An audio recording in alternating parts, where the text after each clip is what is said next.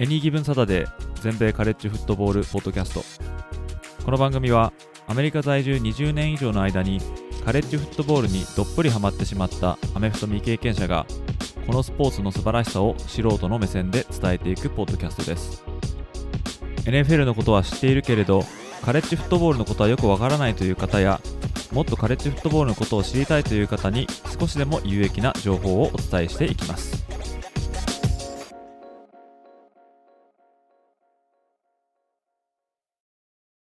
皆様ご機嫌いかがでしょうか？こちらは全米カレッジフットボールのファンサイトを運営しております。エニギブンサタデーがお送りするポッドキャストです。カレッジフットボールの方は11週目を迎えましてですね、残りの試合もですね、もうすでに4試合とかになってきました。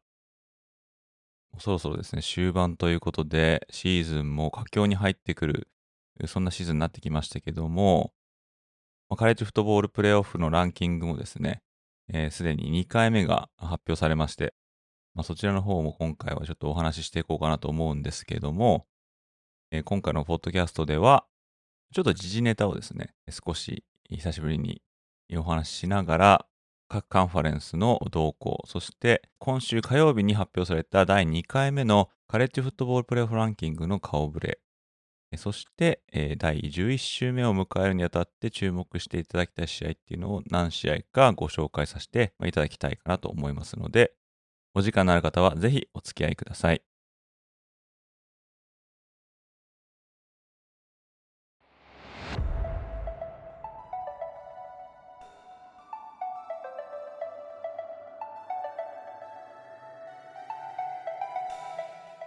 まずはですね、久しぶりに時事ネタ、まあ、ニュース的なことをですね、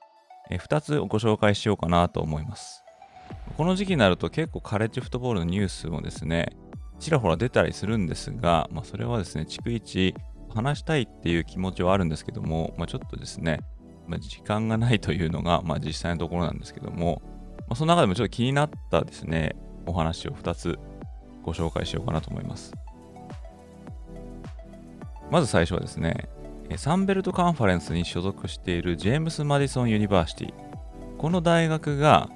えー、まあ、現在ですね、9勝0敗で無敗なんですけども、彼らはですね、ちょうど2年前まで今、えー、いる FBS じゃなくてその下の FCS ですね。フットボールチャンピオンシップサブディビジョン。NCAA の一部の中でも下半分のサブディビジョンということで、大体このポッドキャストとかウェブサイトでカバーしているのが FBS、フットボールボウルサブディビジョンというですね、えー、その一部の中でも上位の、まあ、カンファレンス群ですね。で、このジェームス・マディソン・ユニバーシティ、JMU って略しますが、この JMU はちょうど2年前まで FCS だったんですけども、昨年からですね、えー、格上げしまして、FBS に合流して、サンベルトカンファレンス所属付けという扱いなんですね。ただ NCA のルールとしては、その FCS から FBS に上がってきたチームは、2年間のトランジッションピリオドっていうのがあるんですね。で、この間は、所属するカンファレンスの優勝決定戦に出れないとか、ボールゲームに出れないっていう、そういう規約があるんですね。で、現在ですね、ジェームス・マリソンは、えー、さっきも言ったようにですね、9勝0敗なんですね。そして、ランキングでもですね、AP のランキングで現在21位ですね。これ FBS に合流してから2年でもう21位のランクに入って無敗を貫いてるってこともまあすごいと思うんですけども、こういったですね、彼らのサクセスを受けまして、大学の方が、えー、特例としてチャンピオンシップに出れるようになんとかルール変えてくれないかということを現在申請しているということなんですね。で、彼らはすでにですね、4月の時点で、えー、同じことをやったんですけども、NCA から、まあ、却下されまして、それでシーズンを迎えてるんですけども、まあ、今回ですね、ここまで快進撃を続けてまして、でまあ、ダメ元ということみたいなんですけども、まあ、再び JMU は NCAA に、まあ、そういったことを嘆願してるっていうことなんですね。で、これ JMU がもしそれが、あまあ、強化されて、サンベルトカンファレンスのタイトルゲームに、まあ、出れるみたいなことになればですね、まあ、当然優勝する可能性はあるわけですね。優勝して、もし無敗だったとしたら、グループオブ5、こちらの、まあ、トップカンファレンスにはですね、ニューイヤーズ6ボールっていう、まあ、数あるボールゲーム40以上あるんですけども、その中でも特に、ニューイヤーズ6ボールっていうのは、まあ、出場することに価値があると言われてるんですね。でこれが、ローズボール、オレンジボール、フィエスタボール、コットンボール、シュガーボールと、あとピーチボールですね。で、グループオブ5、まあ、グループオブ5っていうのはですね、アメリカン、カンファレンス USA、マック、ミッドアメリカンカンファレンス、マウンテンウェストカンファレンス、そしてサンベルトカンファレンス。この、まあ、中堅カンファレンス群、これまとめてグループオブ5っていうんですけども、この中で一番ランキングが高かったチームっていうのは自動的にニューイヤー6ボウルのどれかに出場するっていう、まあ、権利が与えられているんですね。で、JMU はこのままもし勝って、で、仮にサンベルトカンファレンスのタイトルを取ったとすると、まあ、現在グループ5で一番ランキング高いのはトゥレーンってなってるんですけども、あ、これネピのランキングですね。で、これで、え、トップになるって可能性は十分あるんですよね。ただ現在のルールだと、それは許されないっていうことなんですけども、で、これボールゲームにも出れないということなんで、カレッジフットボールプレイオフランキングには GMU は投票されてないんですね。というのは、彼にその資格がないからなんですけども、でもしチャンピオンシップが認められて、で、ボールゲーム出場することも可能になれば、彼らはカレッジフットボールプレイオフランキングに入ってくるって可能性は十分あって、現在ですね、グループ5の一番ランキングが高いっていうのが、まあ、トゥレーンですね。もうトゥレーンしかいないんですけども、グループ5は。でもし JMU が入れば、彼らを追い越すっていうことは十分考えられるんで、そうすると、ニューイヤー6に出れるんじゃないかっていうね、えそういう、まあ、企みというか、まあ、かすかな希望があって、でそれを、まあ、つなぎ止めるために NCA に現在、今お願いしてるみたいなんですが、まあ、ただ、可能性は低いって言われてるんですね。JMA はもともと FCS レベルで非常に強かったんで、まあ、今回のですね、まあ、快進撃、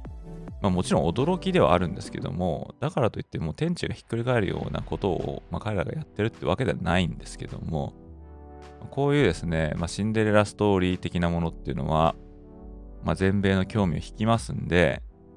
まあ、この時点でね、あの結果ありきでじゃあちょっと特例として認めてくれっていうのは、まあなかなか難しいと思うんですけども、まあ夢のある話ではあるかなと思ったので、ちょっとご紹介しようかなと思いました。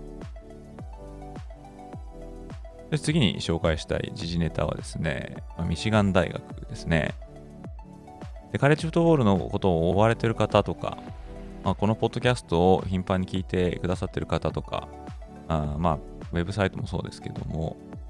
そういった方はもうご存知だと思いますけども、ミシガン大学、まあ、現在ですね、カレッジフットボールランキングでは3位ということで、えー、非常に調子がいいんですけども、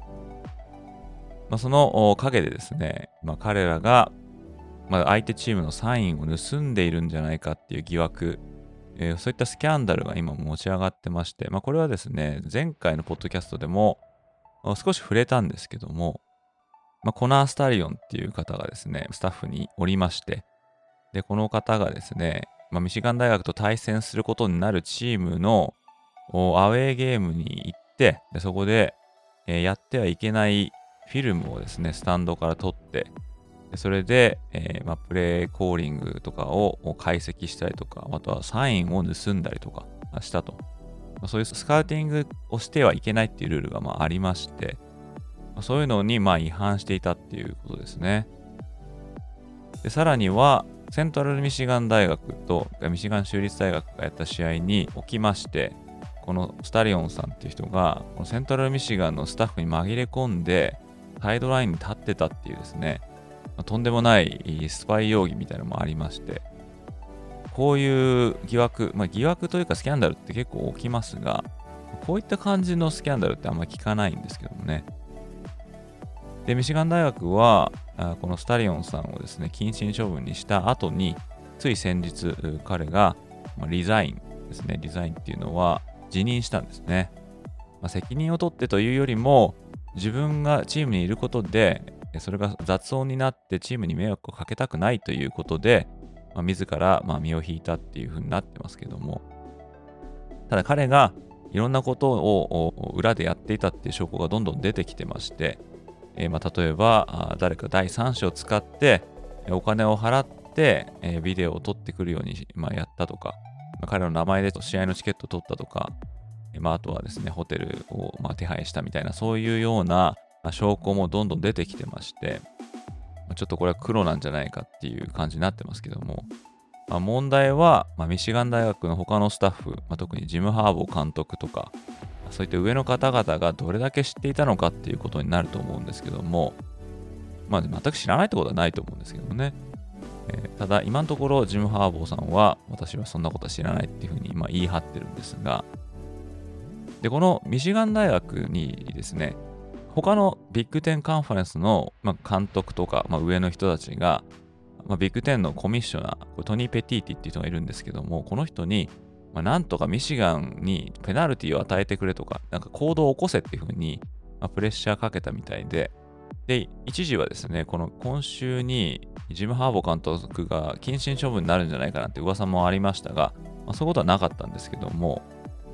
まあ、結局ですね、ビッグ10カンファレンスの方からは、ミシガンの方に何らかの、まあ、ペナルティが課される可能性があるぞっていうところだけ、まあ、匂わせる、えー、まあ、そういった通達があったと思うんですけども、まあ、一方でですね、ミシガン大学に言わせると、まあ、うちらのコンピューターに誰かハックしてきたやつがいると。で、そのハックしたことによって、まあ、このスタリオンさんの、ま、情報が出たっていうことが、まあ、あるんですけども、そのハックしてたっていう、まあ、インベスティゲートしてたっていう団体の中に、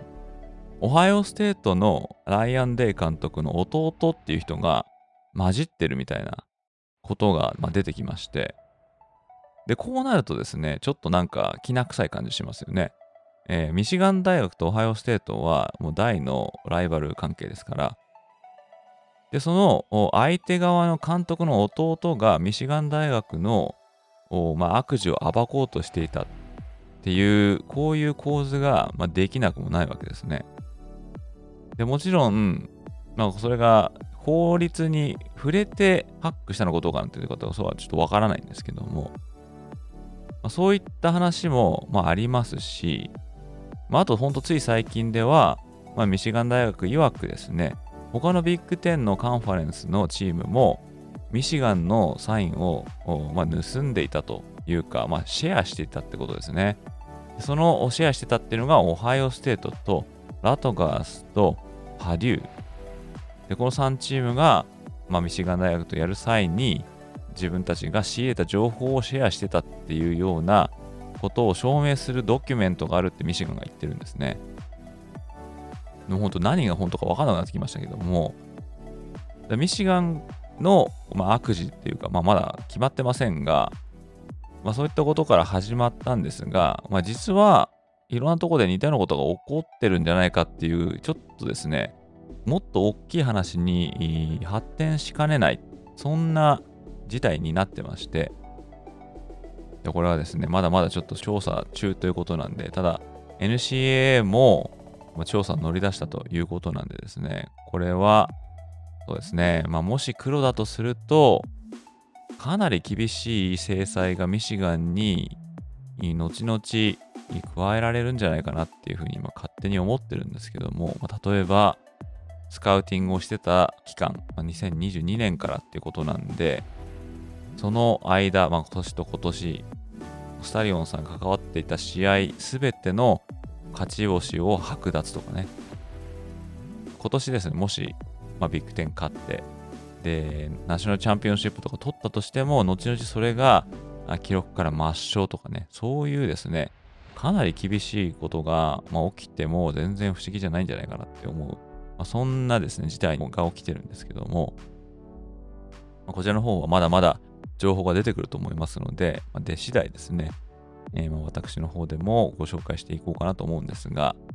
まカレッジフットボールっていうですね、ま、フットボール自体が非常に今面白くてですね、盛り上がってる時期にですね、まこういったちょっとスキャンダルで、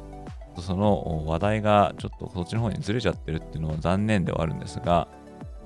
まあ一方でゴシップ的にはね、ちょっと面白そうな話なんですけども、こちらの方も随時アップデートしていきたいと思います。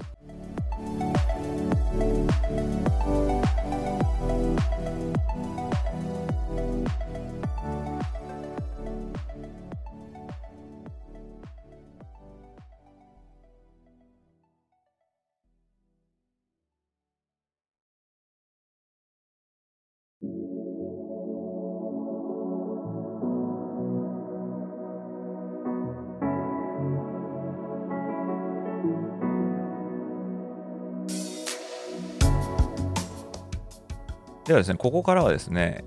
カンファレンスの主な動向というか、優勝戦線、優勝争い、そんなのをですね、サクッと見ていきたいなと思います。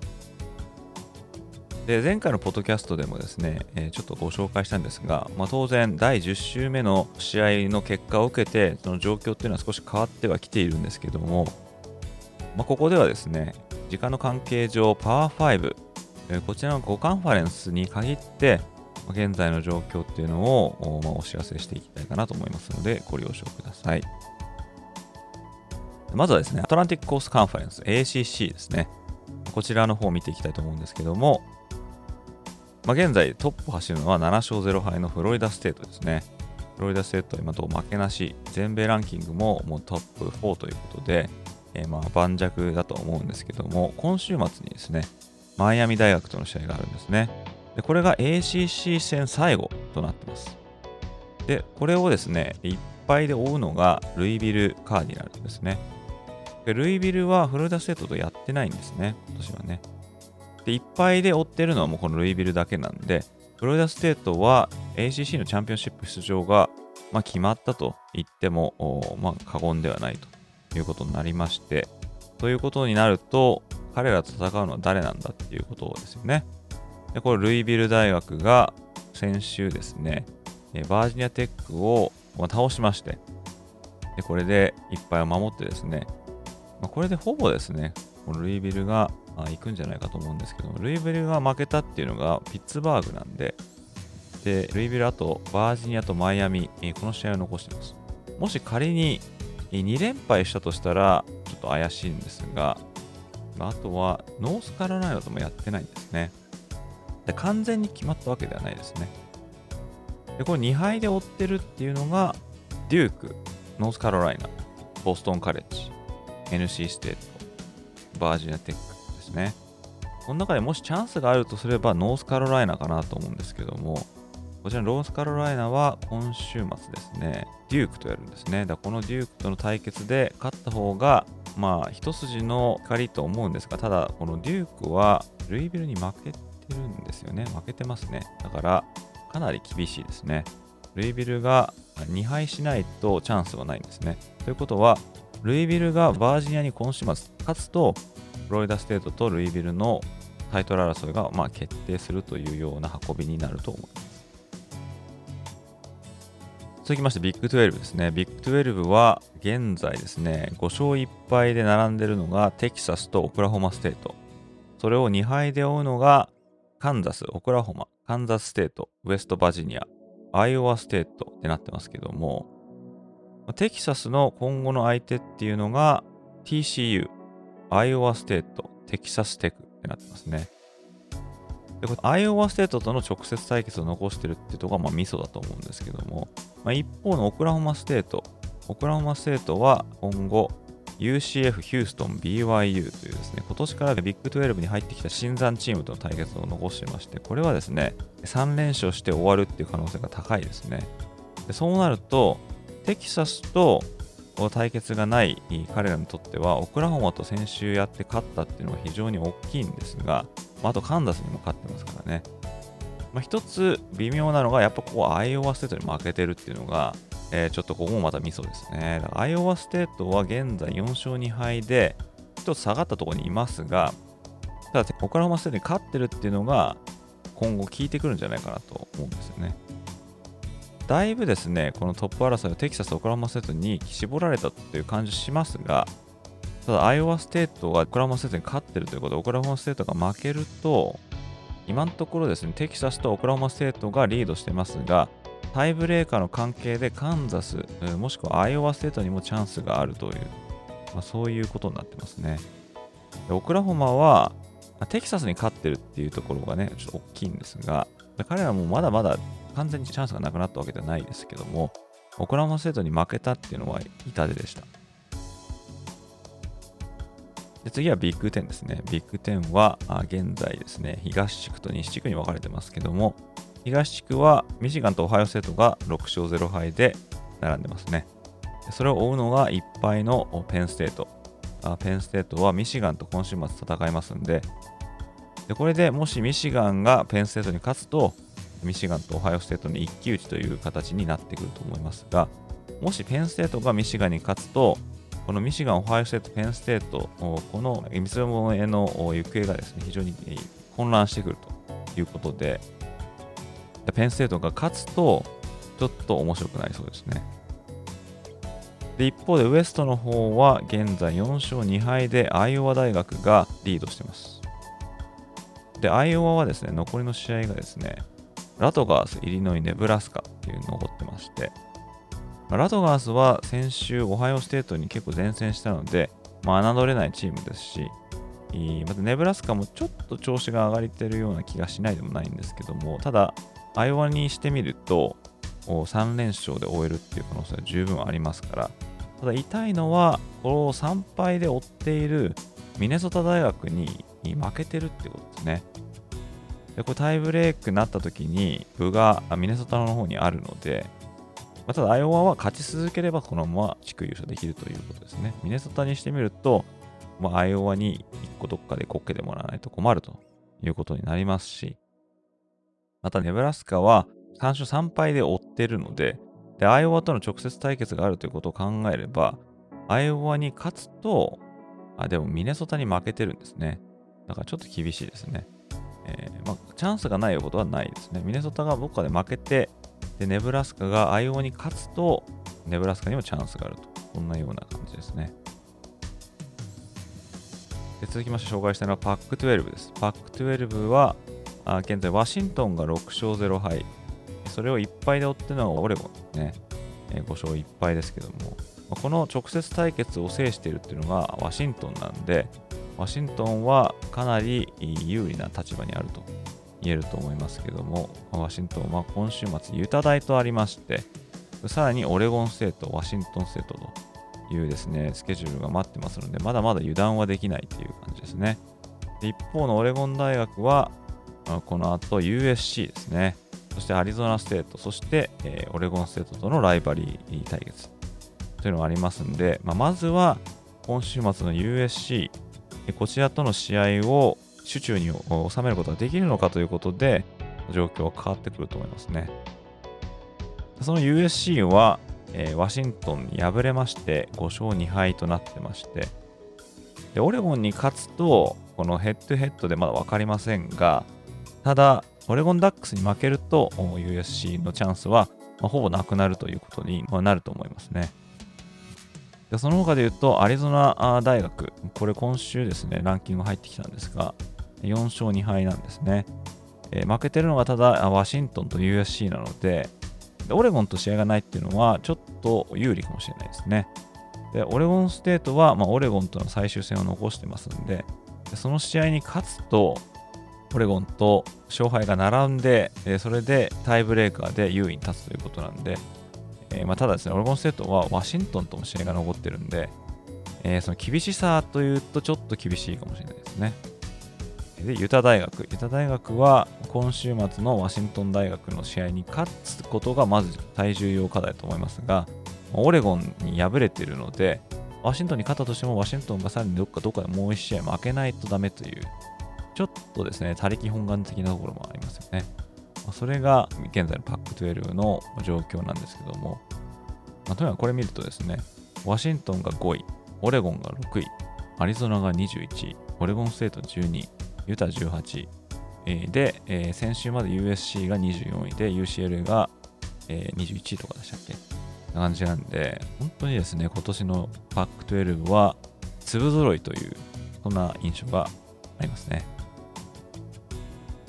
そして最後、SEC ですね。SEC は東地区と2地区に分かれています。東地区は現在、ジョージアが6勝0敗で、えー、ダントツですね。それを追っているのが2敗のミズーリタイガース、そしてテネシーボランティアーズが3勝2敗ということですけども、まあ、ジョージアとミズーリは先週対決しまして、ジョージアが勝ちましたので、まあ、ミズーリ今現在3勝2敗で2位ってなってますけども、まあ、実質ですね、まあ、ミズーリの地区優勝チャンスっていうのはなくなったと見て、えー、いいと思うんですけれども、一方でテネシー大学ですね。テネシーはですね、ジョージアとの直接対決をまだ残してるんですね。これは来週になるんですけども、今週はまずその今言ったミズーリと戦いまして、まずはこれに勝たなければ意味はないんですが、で、これミズーリに勝って、ジョージアにもし勝ったとすると、ジョージアとの直接対決を制しますね。さらにジョージアが2連敗するとですね、8勝2敗で並ぶんですね。でそうするとタイブレーカーを制しているテネシーにまだチャンスがあるということなんで、ま、ジョージアがミシシッピに負けて、テネシーに負けると、テネシーにチャンスがあると。ただ、ジョージアがミシシッピに今週末勝つと、その時点でジョージアが東地区の優勝が決まるということになってますね。テネシーにしてみると、何としてもミシシッピにジョージアを倒してほしいと、まあ、願っていると。そんな状況ですね。そして西地区は現在6勝0敗でアラバマですね。それを1敗で追うのがミシシッピ。で、4勝2敗が LSU ですね。LSU はアラバマとの直接対決で負けてますので、ちょっとですね、優勝戦線から下がってしまいましたけども、またその、さっき言ったミシシッピもアラバマに負けてますので、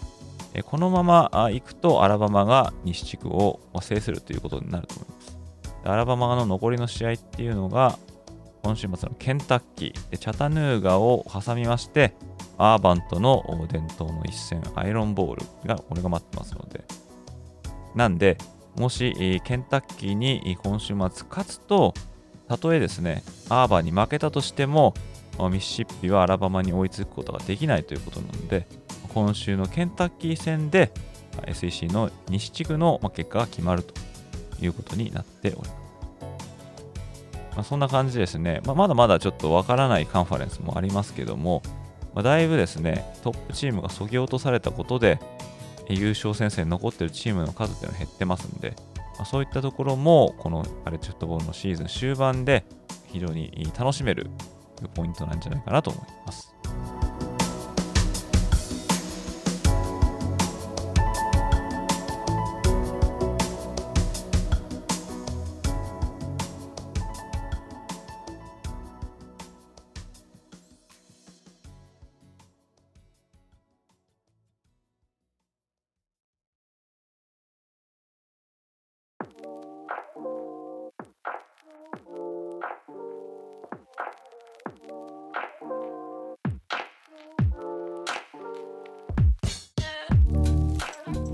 して次はですね、先日ちょうどですね、11月の7日にですね、発表されたカレッジフットボールプレーオフランキングの第2回、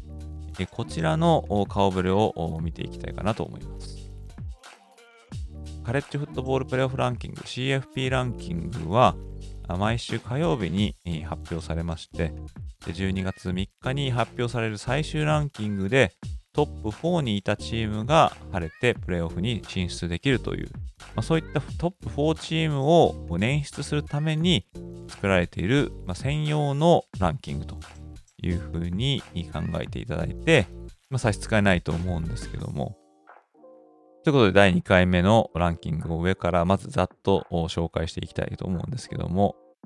1位から8位までは順位変わらなかったんですね。1位がオハイオステート、2位がジョージア、3位ミシガン、4位フロリダステート、5位ワシントン、6位オレゴン、7位テキサス、8位アラバマ、そして9位がミシシッピ、10位から1個上げてます。10位がペンステート、彼らも11位から1個ランクを上げてます。11位がルイビル、彼らは13位から2個ランキングを上げてます。12位がオレゴンステート、彼らは16位からのジャンプアップ。13位がテネシー、彼らは17位からジャンプアップですね。で14位はミズーリ。彼らはジョージアに敗れたことで12位からランクを2つ落としています。で今週15位は先週22位からのランクアップでオクラホマステート。で16位は先週21位からアップしてきたカンザス。で17位は先週9位だったオクラホマ。18位がユタ。これはランキングが先週と変わっておりません。で、19位はルイジアナステート。先週は14位だったんですけども、ここからランクを5つ落として19位。で20位はノートルダム。ノートルダム大学は先週15位からランクを5つ落としますね。彼らはクレムソン大学にまさかの敗戦を食らったということになってますけども、そして21位はランク外からアリゾナ。アリゾナは現在6勝3敗で絶好調のチームとなってますね。そして22位はアイオワです。アイオワも県外からのランクイン、7勝2敗ですね。まあ、アイオワに関してはですね、ちょっと触れましたけども、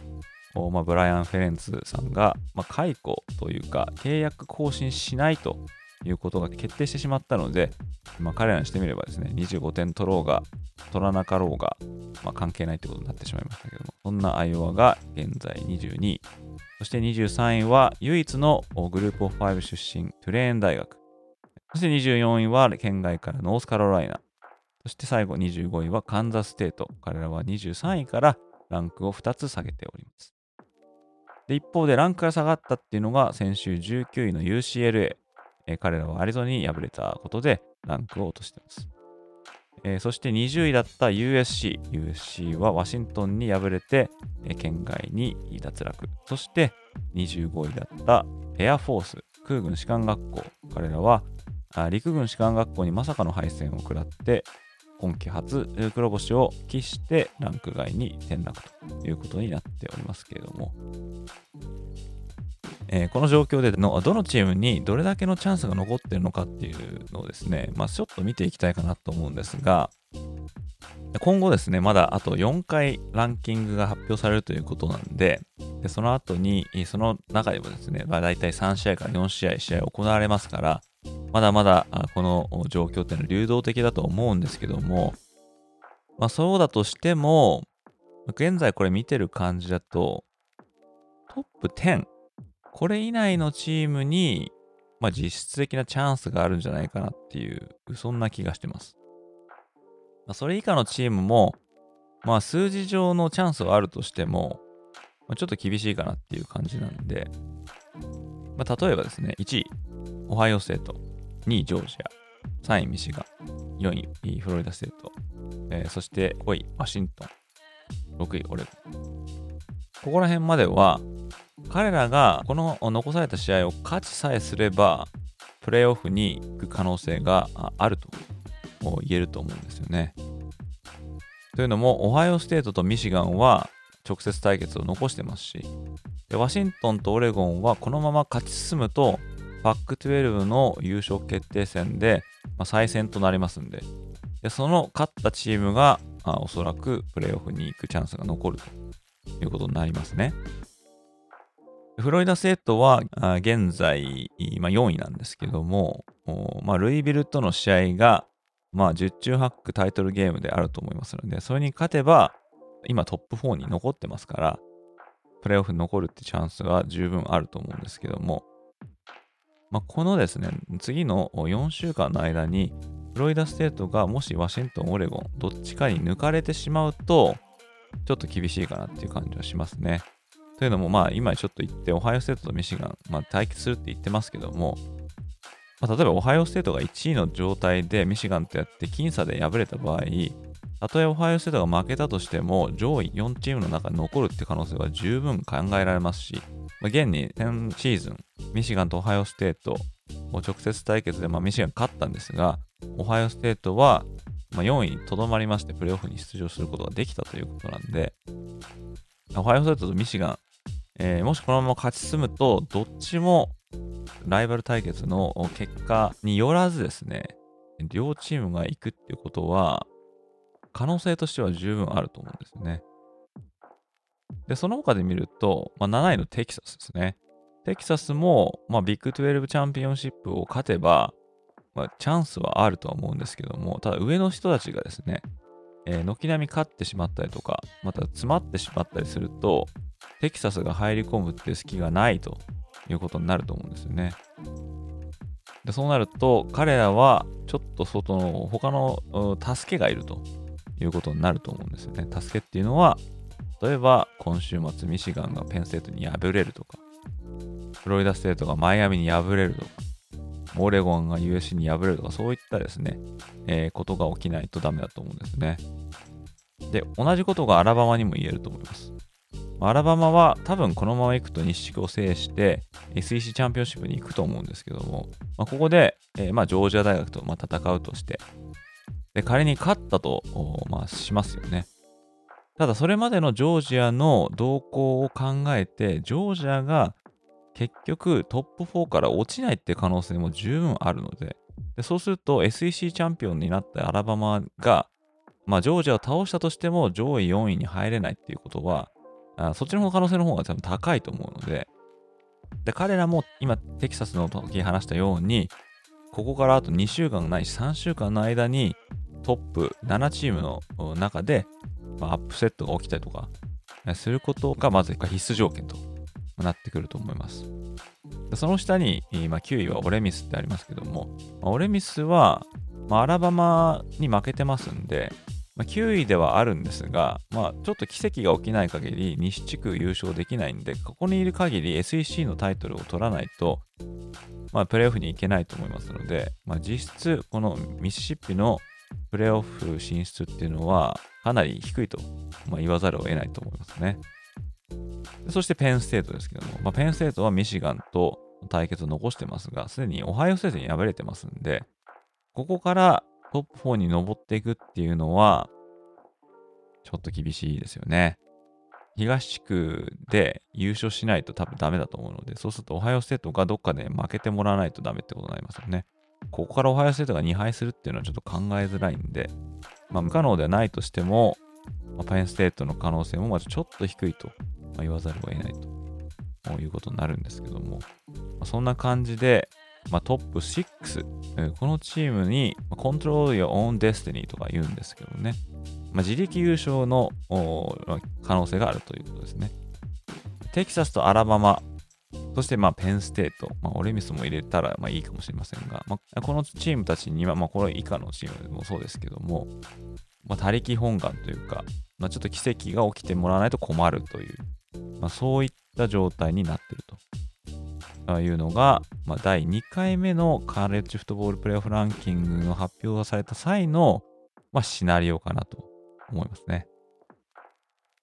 まあ、とにかくですね、このカレッジフットボールランキングが発表された後のこの4週間、5週間、6週間っていうのは、まあ、こういったですね、えー、まあ、what if みたいな、そういうたらればみたいな話をするのが最高に楽しいんですよね。まあ、これもまたカレッジフットボールの醍醐味だと思うんですけども、週ごとにこういった状況が変わっていくっていうのを楽しむ。これもまたカレッジフットボールの楽しみ方とああいうことになるんじゃないかなと思います。ということでですね、まだ何週間か残ってますけども、こういったことも皆さんと一緒に追っていければいいかなと思います。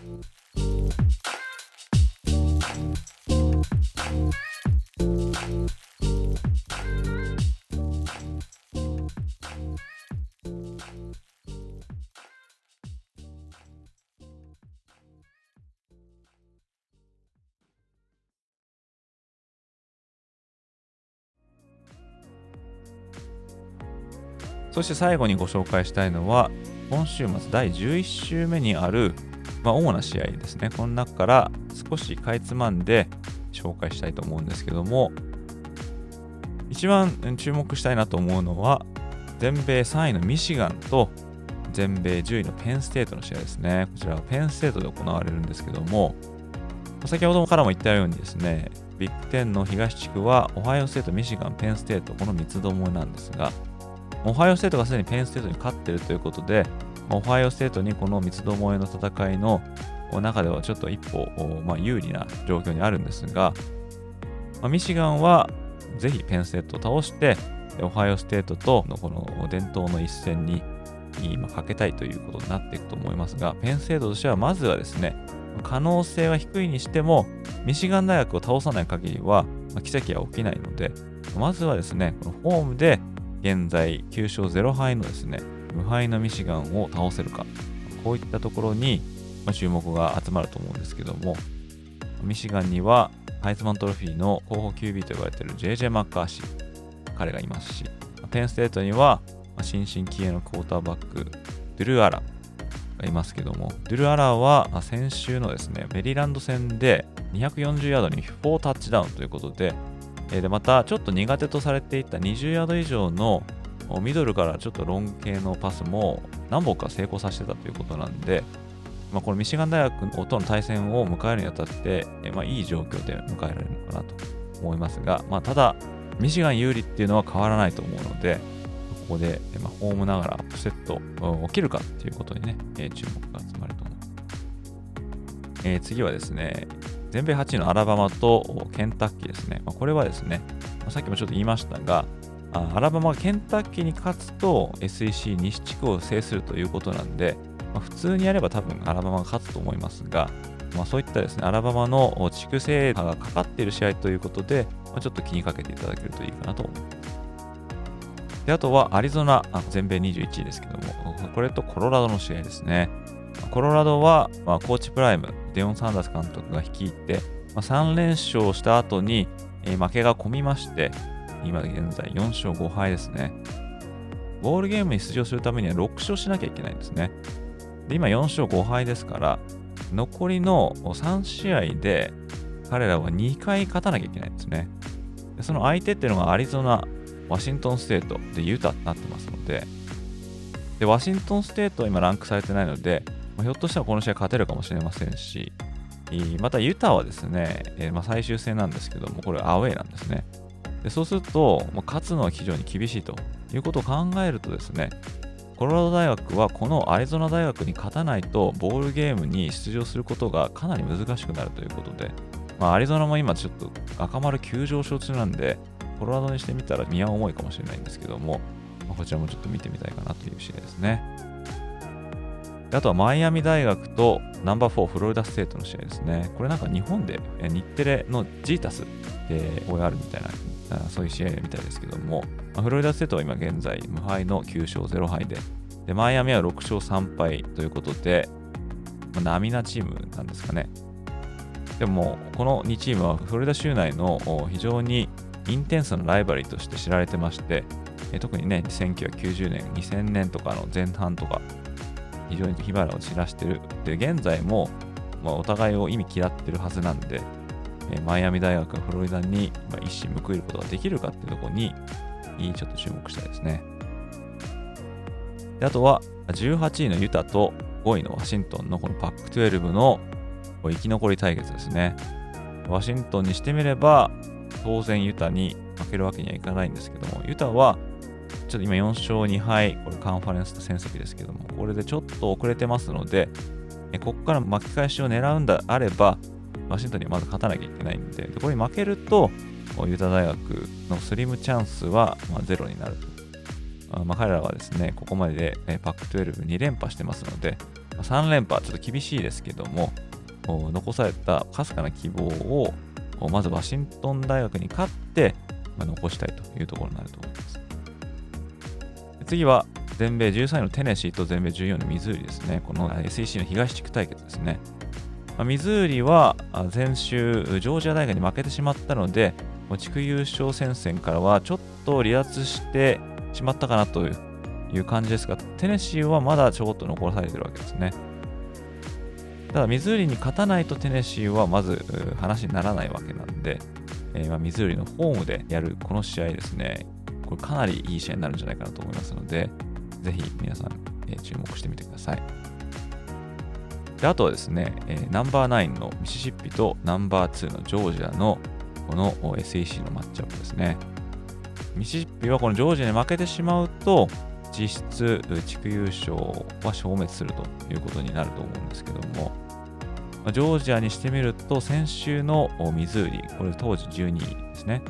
に続くハイランカーとの試合ということで、まあ、これまでジョージアはケンタッキーとしかランカーチームとやってなくて、ストレングスオブスケジュールが非常に弱いと言われてたチームなんで、後半にかけてミズーリ、ミシシッピ、そしてその次のテネシーっていうランクチームとの3連戦っていうのは、これ勝つとストレングス・オブ・スケジュールで非常に有利に立つので、まあ、これに勝てばですね、ひょっとしたらオハイオステートを抜いてですね、CFP ランキング1位を、まあ、取り返すってことも、まあ、あるかもしれませんけども、まあ、ミシシッピとしてみればですね、ちょっと人は吹かしてやりたいと思ってるはずだと思うので、まあ、オレミスは、まあ、オフェンス力があるというチームで、ジョージアはどちらかというとディフェンスメインのチームなので、まあ、矛と盾の戦い、どっちが強いのかということになるんじゃないかなと思います。そして最後ご紹介したいのは、この USC とナンバー6オレゴンですね。まあ、パック12の試合ということで、まあ、USC はランクから落ちてしまったんですが、カンファレンス戦では2敗ですね。一方のオレゴンがカンファレンス戦で1敗なんでで、もしこの直接対決で USC がオレゴンに勝つと、まだパック12チャンピオンシップに行く可能性は残されてますね。というのは、まあ、オレゴンとのタイブレークの関係で上回るっていうことですね。でオレゴンも USC もオフェンス力はまあかなりある方でで、特に USC は QB のケーレブ・ウィリアムスが個人技では全米トップレベルっていうのは証明済みですけども、ただディフェンスがね、まあ、ペラペラということなんですけどね。ただ、先週末のワシントンとの敗退を受けて、USC のリンカン・ライリー監督はですね、ディフェンシブコーディネーターのアレックス・グリンチさんをついに解雇しました。で、このグリンチさんっていうのは、リンカン・ライリーさんがオクラホマで監督をしてた時からの DC という付き合いで、まあ、5、6年の付き合いだと思うんですけどもま、そういった関係性があったこともあってですね、なかなかそういう決断をできなかったと思うんですけども、まあ、ついにですね、ライリー監督が大なたの改革ということで、DC を解雇しました。ま、これがひょっとしたら起爆剤なのかなっていう感じもしますけども、ま、パーソネルの問題ではね、何か変わるってわけじゃないと思うので、オレゴン大学は、ボーニックスというですね、ハイズマントロフィーにかなりチャンスある QB だと思うんですけども、まあ、彼のオフェンスに加えてディフェンスもかなりいいので、バランス的にはやっぱオレゴンの方が上かなっていう、ま感じしますが、まあ、打ち合いになった時に USC が果たしてオレゴンを上回ることができるのかっていうところに、注目していきたいかなと思います。まあ、そんな感じで第11週目、まあ、かなりランカーチームとの戦いとか、あとはカンファレンスの行方を占うような試合がたくさんあって、ちょっと見どころ多すぎてですね、何見ようかなとなると思うんですけども、ま、こちらの方もですね、え見るチャンスがある方はですね、ぜひぜひ楽しんでいただいて、この週末を過ごしていただけると幸いです。ということで今回はここまでとなります。最後までご視聴いただきありがとうございました。また次回のエピソードでお会いいたしましょう。それでは失礼いたします。